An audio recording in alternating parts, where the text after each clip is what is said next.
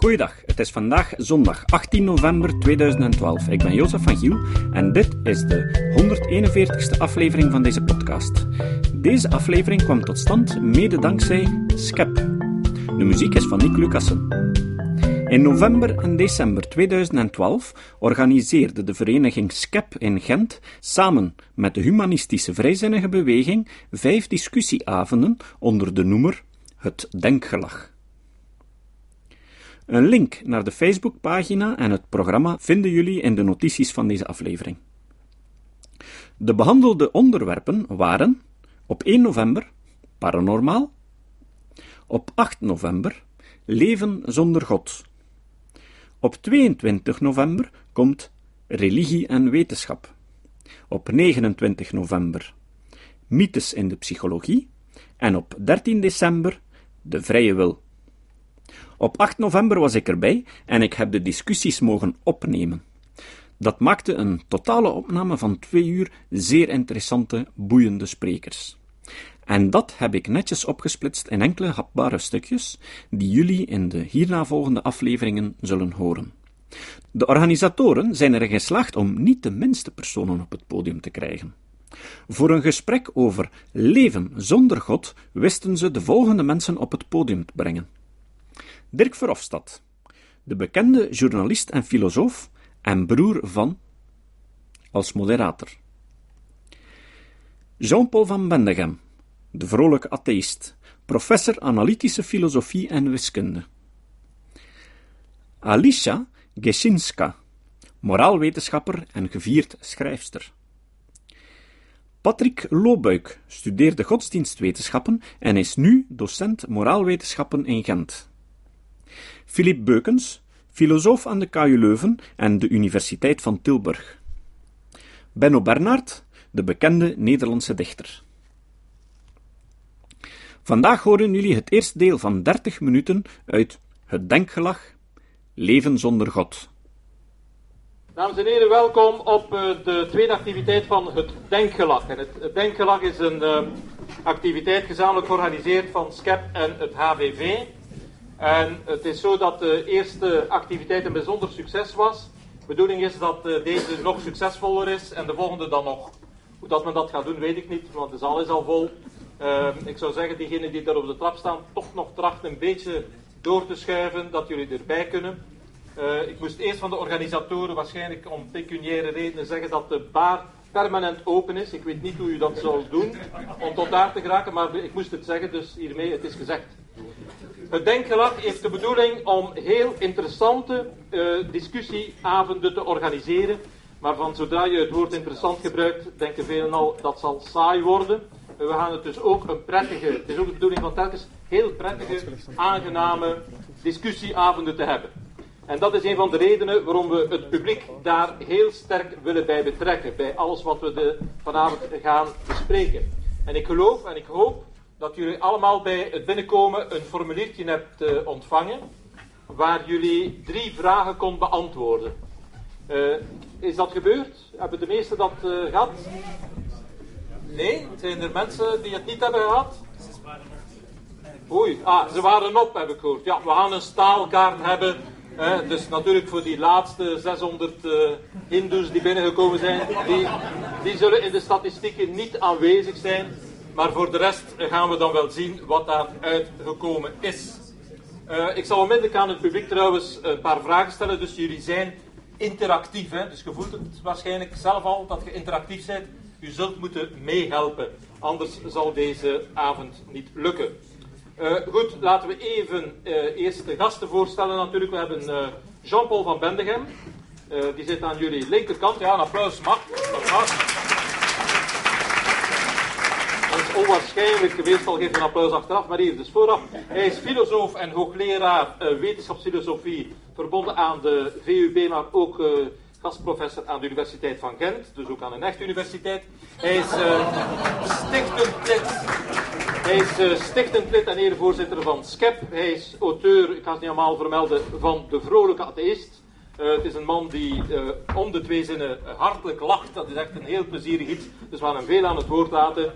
En hij zal straks uitleggen welke gezindheid hij heeft.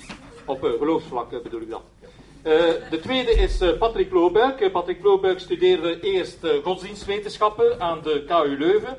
Hij heeft zich nadien herpakt met moraalwetenschappen te studeren aan de Universiteit van Gent. U ziet, ik ben een, neutrale moderator. Ehm, hij is als moraalfilosoof verbonden aan de universiteiten van Antwerpen en van Gent. Hij heeft een proefschrift geschreven, want dat wil ik toch speciaal vermelden. Moraal zonder God, vraagteken, een pleidooi voor moreel fictionalisme. En hij is vooral de laatste tijd actief uh, met zijn pleidooi om het lessen godsdienst, protestantisme, islam, hindoe, boeddha enzovoort af te schaffen. en zedeleer ook af te schaffen en te vervangen door... Te vervangen door, wacht, te vervangen door nu komt er een godsdienst, nee, te vervangen door een vak filosofie en dergelijke. Uh, maar dat zal ik zelf nog benadrukken. De derde persoon is Alicia Gishinska. Zij is dokter in de moraalwetenschappen. Ze heeft een fantastisch boek geschreven, namelijk De Verovering van de Vrijheid, waarmee ze de prijs van de mens nu heeft gewonnen voor het beste non-fictieboek van de afgelopen twee jaar in de Nederlandse taal. En ja, u mag ook een applaus geven aan haar. Er nog wel bij vermelden, dat, dat zal ze zelf ook wel vermelden, dat ze afkomstig is uit een land waar er een kleine proportie katholieken woont. Namelijk uit Polen. Dan hebben we uh, de volgende persoon, dat is uh, Philip Bukkens. Zij is uh, professor analytische filosofie aan, de, aan het Hoger Instituut voor Wijsbegeerte aan de KU Leuven en de Universiteit van Tilburg. En hij is ja, een beetje moeilijk om al die boeken op te sommen, maar vooral bekend van boeken waarin hij nogal kritisch is over Freud over Lacan, maar ook, uh, geloof ik, editor van een boek over Amerikaanse filosofen zoals Dennett, uh, Quinn en uh, Rorty. En mijn hart al onmiddellijk gestolen omdat hij eens een forse uithaal heeft gedaan naar Slavoj Zizek. Maar dat zullen we dan straks wel bekijken. En tenslotte, ja, En dan hebben we natuurlijk, last but not least, Benno Bernhard, een, een dichter, een essayist, een toneelschrijver, een vertaler, Um, hij heeft uh, zijn meest recente uh, uh, publicatie, er is wel nog een nieuwe gekomen intussen, maar ik bedoel meer proza, is een vage buitenlander. Een persoonlijk verslag van een levenslange fascinatie voor Engeland. En hij zal ook uitleggen waarom. Hij is Anglicaan en hij is lid van de National Trust. voor wie dat niet weet, dat is dus de mensen die eigenlijk vinden dat prachtige gebouwen, prachtige landschappen, prachtige cafés moeten behouden blijven. In die zin is hij heel sterk conservatief. Maar ik heb hem intussen al leren kennen als een van de meest progressieve mensen die ik ken. Al zal hij dat zelf misschien straks nuanceren. Goed, een applaus ook voor Bernard. Laten we onmiddellijk met het interactieve gedeelte beginnen. Het is een vraag die ik dan ook zal stellen aan de uh, sprekers. Zij mogen nu niet deelnemen aan uh, een vraag die ik zal stellen. Mag ik eerst vragen, wie is er hier allemaal gedoopt? Dat is dus. Het is proper, het is proper. Dank u. Dank u. Dank u. Wie heeft er zijn eerste communie gedaan? Goed, dus het is een heel duidelijke meerderheid. Wie is er voor de kerk getrouwd? Nu moet je eerlijk zijn. Wie is er intussen gescheiden? Nee, dat, nee, nee, dat was het. Wie is vandaag, en nogmaals, uh, want dit is natuurlijk allemaal een beetje grappig, maar we gaan het heel ernstig uh, behandelen. Ja, wie, uh, ja, natuurlijk, natuurlijk. juist voor het ernstige gedeelte. wie is vandaag nog gelovig? Je moet daar geen schrik voor hebben, mensen die gelovig zijn. ik zie hier toch een 6, 7, 8 al. Achttal, misschien in het donker nog een paar. Ik wacht jullie nog niet antwoorden. Uh, wie is agnosticus? Dus iemand die zegt, eigenlijk weet ik het niet, God bestaat wel, bestaat niet, ik kan het niet aantonen. Ook 5, 6, 7, oh, toch meer, meer. Ik zie nu toch al een 20, 25 handen misschien opgaan. Oké. En wie is atheist? Ja, dus ik zie dat er hier duidelijk geworven is om hier zoveel mogelijk atheisten in te hebben. Oké, dank u vriendelijk. Dus we weten nu ongeveer wie we in huis hebben. Maar wie zijn de sprekers? En ik zou elk aan hen dus in een uh, korte 4, 5 minuten willen vragen waar zij in die verschillende vragen staan. Hoe zij zijn geëvolueerd. Zijn jullie geboren als uh, hindoe en uh, teruggekomen, gereïncarneerd? Nee, dat is dan weer bij Boeddha. Maar goed, Jean-Paul van Bendegem, De eerste vraag, voor de eerste persoon, een antwoord. Was u geloof, was u niet geloof, bent u gedoopt, bent u niet gedoopt? Wel, uh, ik ben wel degelijk gedoopt, maar uh, niet in uh, het katholicisme, maar in het gereformeerd protestantisme. En dat is wel een iets andere zaak.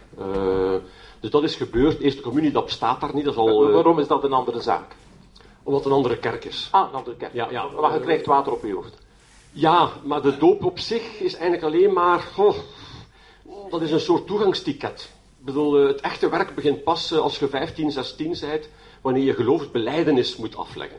En dan wordt het serieus. Dus die doop is uh, iets waar je doorheen moet. Uh, dus in die zin, ik voel mij enorm gediscrimineerd, want ik heb mij nooit kunnen laten ontdopen. Omdat dat niet gaat. Dat, uh, maar, dat, maar dat is tot daar. dus opgevoed als gereformeerd protestant.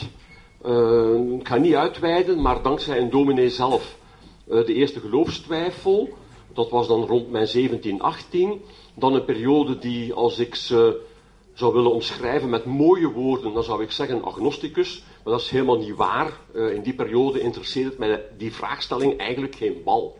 Uh, het is te zeggen, geen bal, ik was bezig met uh, mijn ballen te ontdekken. ik zal het zo zeggen. Ja, begrijp het. Voilà, dank u wel. dat had enige prioriteit op dat ogenblik. en dan is er een hele lange weg geweest die dan uiteindelijk Als ik er moet een leeftijd op plakken, dan zou ik toch denken, uh, zeker niet voor mijn 40 jaar, uh, dat ik ben overgegaan, overgegaan, die term alleen al, uh, dat, ik voor mij, dat, dat voor mijzelf duidelijk werd dat een atheïsme, dat dat datgene was waar ik mij het beste thuis voelde.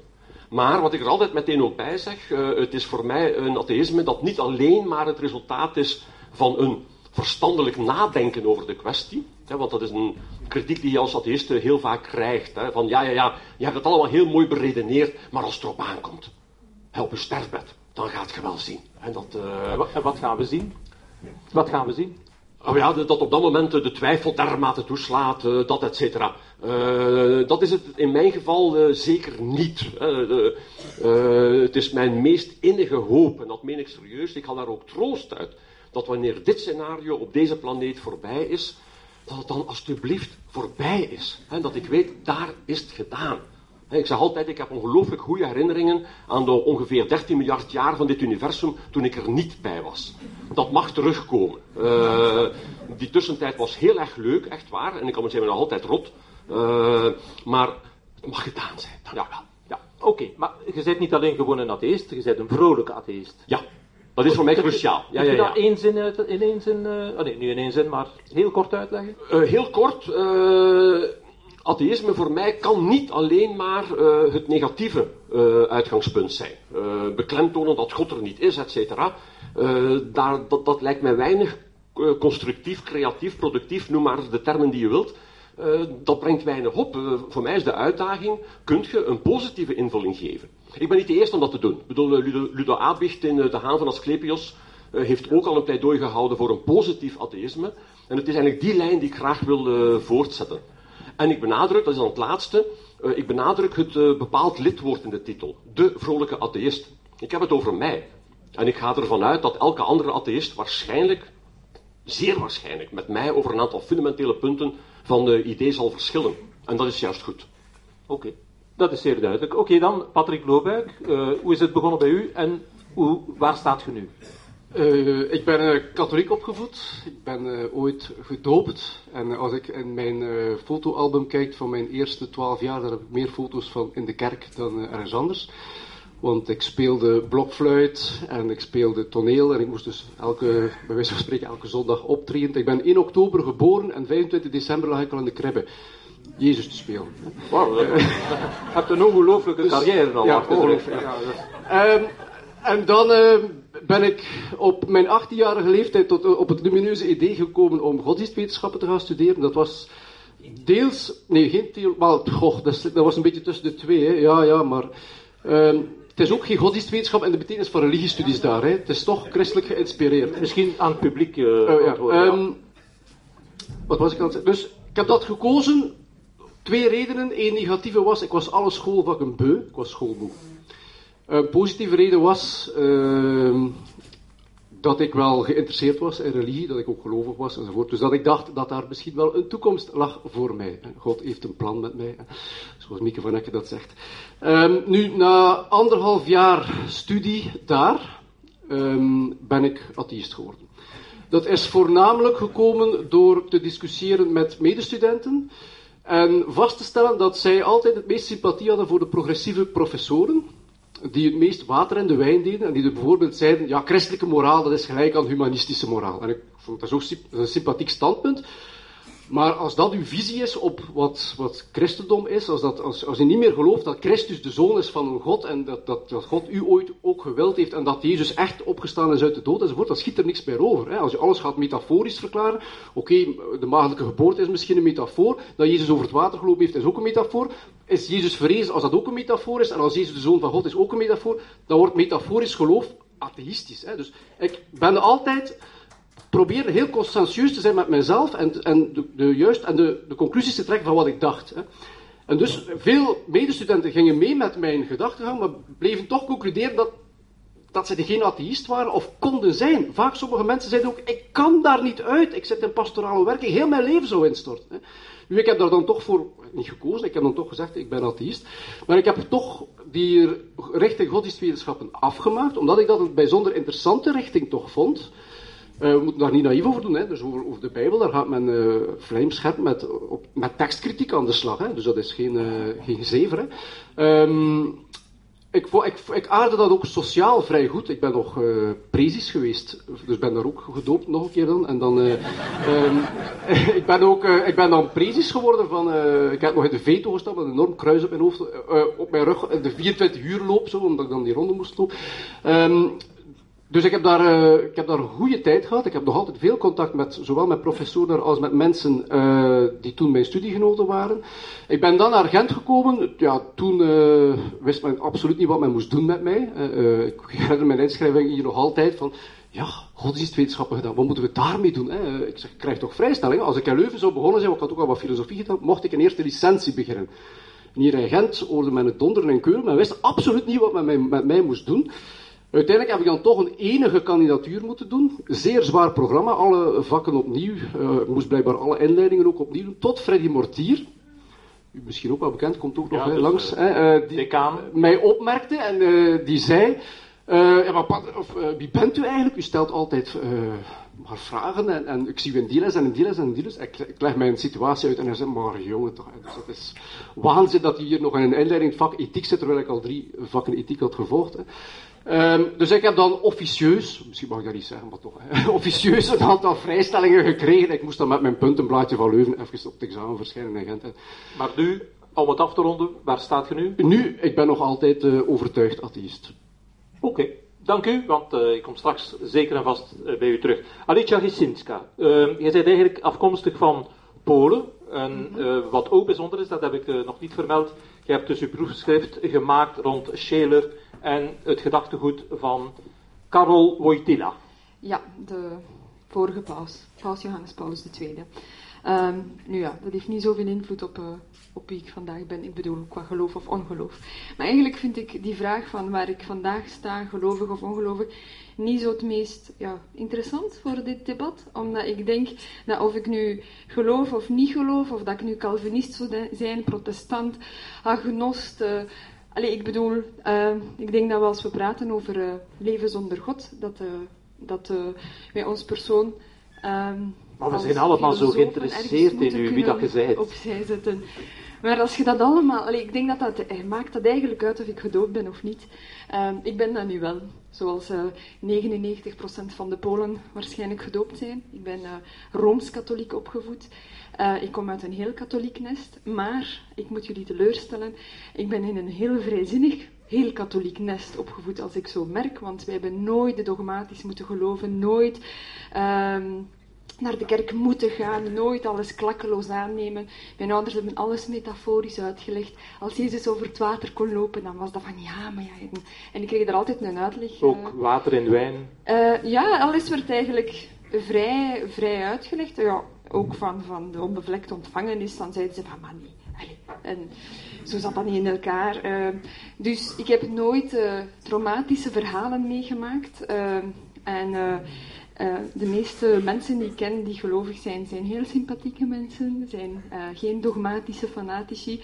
Dus ik heb uh, een, vandaag de dag nog steeds een groot hart naar, naar gelovige mensen en, en, en heb ik veel sympathie voor, sympathie voor hen. Maar uiteraard, um, um, um, ja. Zeg maar hoor. Beleef ik, beleef ik niet, niet een godsdienst op, op hun manier. Ehm, en, ehm, maar ik leef niet zonder God. Maar ik denk leven zonder God. ik denk dat Etienne Vermeers ook niet zonder God leeft. Ik denk dat hij elke dag aan hem denkt. Ehm, al was het maar hoe hij er niet is. Of, dus wat is leven zonder God? Ik denk dat je als atheïst veel meer met God kan leven dan iemand die gelovig is en gewoon er niet over nadenkt. Ja, gewoon zijn ding doet en uh, en, maar en daar gaan we straks zeker en vast op komen. Hoor. Um, dus uh, over kunt je leven zonder God. Je kunt misschien gewoon afronden waar je echt nu staat? Waar ik echt nu sta. Uh, ik heb heel veel sympathie voor, uh, voor de, de mens die kritisch nadenkt. Waar dat hij zich ook bevindt op het spectrum van geloof of ongeloof. Okay. En ik ben, ik zal het anders nog zo zeggen, hij is een vrolijke atheïst, ik ben een vrolijk mens. Ah. Ja, dat, moet ik al een onderscheid tussen atheïsten en mensen beginnen maken. Alleen volgens de logica, hè? dat is toch juist. Maar goed, uh, we gaan even uh, door. Uh, ja, de microfoon, Filip Bukens. Mag ik weten hoe uw evolutie is geweest ja, de voorbije dus, 20 jaar? Mijn positie is, God bestaat niet, Allah trouwens ook niet. Er is geen afterlife, dus ik ben het volkomen eens met de standaardpositie van de atheïst. Maar ik ben ook een beetje een neocon. En ik heb ongelooflijk veel respect uh, voor uh, de joods-christelijke traditie en met name voor het katholicisme. Ik vind dat een fantastisch rijke traditie. Uh, het, zou zonde zijn om ons dat af te nemen of om daar op allerlei redenen die, die contingent zijn natuurlijk om daar uh, om te zeggen van dat is overbodig. Ik ben dus niet van het standpunt van Hugo Claus als hij voor, de, voor, de, voor een kathedraal stond van uh, bombarderen. Hè? Dus daar ben ik absoluut tegen. Dus eventjes mijn werdegang. Ik kom eigenlijk uit een, um, ja, uit een klassiek Vlaams, uit de Vlaamse Ardennen tussen Aalst en Ninove. Um, klassiek Vlaams katholicisme naar Leuven gegaan en daar, ik moet eerst even zeggen over mijn middelbare school. Ik ben bij de Jezuïeten op school geweest. En ik vond dat de meest fantastische opleiding die je kon hebben. Ik moet daar werkelijk alle dagen, ben ik die paters, die pastoors. Dat waren mensen met een intelligentie die je nu soms bij sommige profs niet vindt. Dus dat was ongelooflijk. Eh, natuurlijk, daar zaten allerlei, daar zaten ook rare figuren tussen. Maar ik kom ook uit het katholicisme van de jaren zeventig. En ik weet niet of de mensen dat weten, maar dat waren toen missen waarbij men tussen de offerande en de consecratie muziek van Neil Diamond speelde. Jonathan Livingston Seagull en dat soort nonsens.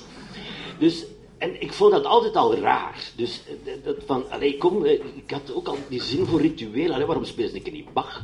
Bach is tenminste gemaakt voor uh, dat soort dingen. Dus allee, je moet daar, moet daar niet moeilijk voor doen. Anyway. En, maar dus uh, mijn intellectuele moeilijkheden begonnen in feite, en ik ben een beetje qua filosofisch bloed, zit ik in, in de stam van uh, Jean-Paul, ik ben analytisch, filosofisch, logisch denken. En dat, dat was eigenlijk op een raar moment. Ik zag op televisie, het was een voetbalwedstrijd.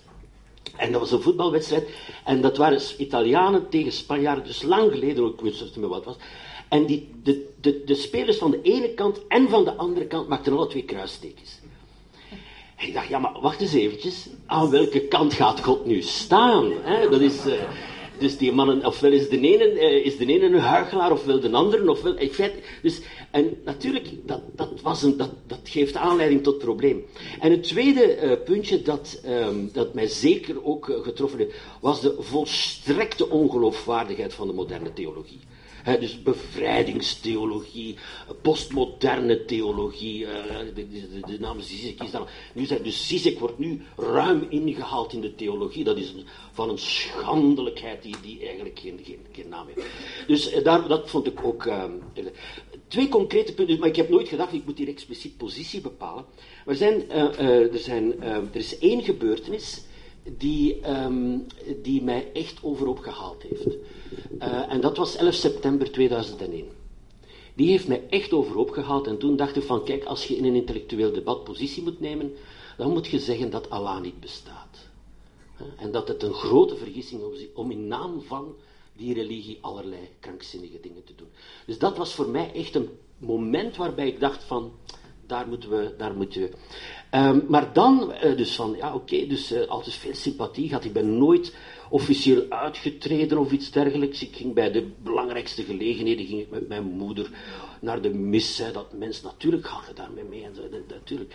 Um, maar um, iets heel interessant, wat ik eigenlijk pas de laatste vijf, zes jaar ontdekt heb, was niet een theoloog, maar waarschijnlijk de visie op het katholicisme van een van de beste, belangrijkste schrijvers uit de 20e eeuw in de Nederlanden, namelijk Gerard Reven. En hoe die man naar de kerk kijkt, is briljant. En een van de concepten die hij daar hanteert, en misschien moeten we daar in het debat, want ik ga nu stoppen, daar eens naar kijken, dat is, hij klaagt over, en hij noemt dat de symboolblindheid van het atheïsme. En ik vind dat een enorm interessant concept. Die symboolblindheid die achter veel atheïsme schuilt. En ik denk, ik zou een, een, een, een lans willen breken voor symbool. Wilt je dat vasthouden voor straks? Want dat gaat zeker en vast nog aan, aan bod komen. Om dat toch verder uit te leggen. Want... Ja, tuurlijk. Maar, Oké, ik zie al bij het bureau dat hij al... Ik ga... Van, van Reven is de beste theologische uitspraak van de 20e eeuw. Ik ben het in grote lijnen met God eens. Benno Bernhard. Um, is hier nog een Anglicaan in de zaal? Ik dacht het al. Een Nederlander dan? Het, is, het is toch duidelijk dat ik hier tot een etnische en religieuze minderheid behoor. Um, ik ben gedoopt in de Nederlandse hervormde kerk. Mijn vader was predikant. En ik ben dus opgegroeid in een pastorie. En de jeugd die ik heb beleefd was dermate anders dan alles wat ik hoor van katholiek opgevoede leeftijdgenoten. Dat het wel lijkt alsof ik niet in een ander land, maar op een andere wereldbol ben opgegroeid. Bijvoorbeeld, mijn vader leerde mij Hebreeuws. En door mij Hebreeuws te leren, begreep ik al toen ik tien was dat een debat over de zesdaagse schepping uh, onzinnig was. Want de, zeer kort, het verhaal van het eerste scheppingsverhaal, er zijn er twee, uh, is een heel jong verhaal. En dateert uit de Babylonische ballingschap. En ik zal nu ophouden, misschien kom ik er straks nog op terug. Ik weet daar namelijk vervelend veel van af. En bij zo'n debat, als je dan een gezellige neo-Darwinist naast je hebt zitten, die denkt dat hij nu met harde punten komt waar jij als gelovige uh, vreselijke problemen mee hebt, die ontdekt dan tot zijn schrik dat ik het over iets heel anders heb. Overigens een fenomeen dat al door Dostoevsky werd geconstateerd, die namelijk zei, als ongelovigen het over geloof hebben, bedoelen ze iets anders. Dat gevoel heb ik altijd. Dus het belangrijkste is om het semantisch zuiver te krijgen, dat we weten waar we het over hebben. Vervolgens, toen ik uit huis was en uh, zowel, het zal u interesseren, Engels heb gestudeerd in Engeland als uh, theologie in uh, Brussel, zodat het niet verwonderlijk is dat ik uiteindelijk Anglikaans ben geworden. Maar als je die twee samenvoegt, heb je de Anglikaanse kerk. Heb ik een jaar of twintig met groot vuur gedaan alsof ik net als iedereen een atheïst was. Zonder dat ooit echt te menen. Daar betrapte ik mij op. Dat ik niet zozeer intellectueel oneerlijk was, maar emotioneel oneerlijk. Tegenover mijzelf. En het moment dat ik dat bekend heb, uh, tegenover mijzelf, en, maar ook tegenover anderen, uh, was bij de geboorte van mijn zoon. En ik besloot namelijk, niet dat ik een speciaal kosmische openbaring kreeg bij die geboorte, maar ik besloot dat mijn zoon gedoopt moest worden. En ik besloot, samen met mijn vrouw uiteraard, dat die zoon christelijk opgevoed moest worden. Zij het wel strikt volgens de Barnardiaanse theologie natuurlijk, dat begrijpt u. En, en dat het onzin was een kind te laten dopen. En zoals ze in de Anglikaanse kerk zeggen, um, hatch, match en dispatch. Oftewel, je doopt ze, je trouwt ze en je begraaft ze. Nee, als je het doet, dan moet je het serieus, want anders is het onzin. Ik vind namelijk de kerk, more particularly my church, veel interessanter dan God. En ik heb altijd de indruk dat atheïsten veel meer met God bezig zijn dan ik. Maar daar komen we straks ook nog wel over uh, te spreken. Dus ik deel met een aantal volwassenen die voor zover ik heb kunnen observeren allemaal geheel bij zinnen zijn, over het algemeen hoog opgeleid, intelligent en spraakvaardig, in de Anglikaanse kathedraal Holy Trinity in Brussel, op zondagmorgen een merkwaardig ritueel, een aantal rituelen, een overlevering van verhalen. Wij eten een over het algemeen niet bepaald aantrekkelijke snack. En wij doen dat allemaal geheel vrijwillig en vinden dat nog prettig ook. Ik hoop in de loop van de avond te kunnen verduidelijken waarom dat is. Wat dat betekent voor mij. Zover sta ik niet van die vrijmetselaars van jou af, uh, trouwens, denk Mag ik, ik, uh, Jean-Paul. Besluit dan een, een vrolijke Anglicaan. Ja, als, als Anglicaan ben ik zeker wel vrolijk. Ik ken mijn depressieve momenten, meneer Verhofstadt, maar uh, ja, die hebben niet zozeer met godstwijfel te maken. Het is teleurstellen. Het is Dirk, hè.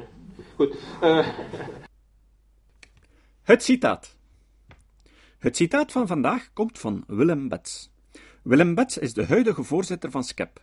Hij is professor huisartsengeneeskunde van de Vrije Universiteit van Brussel en in Emiraat.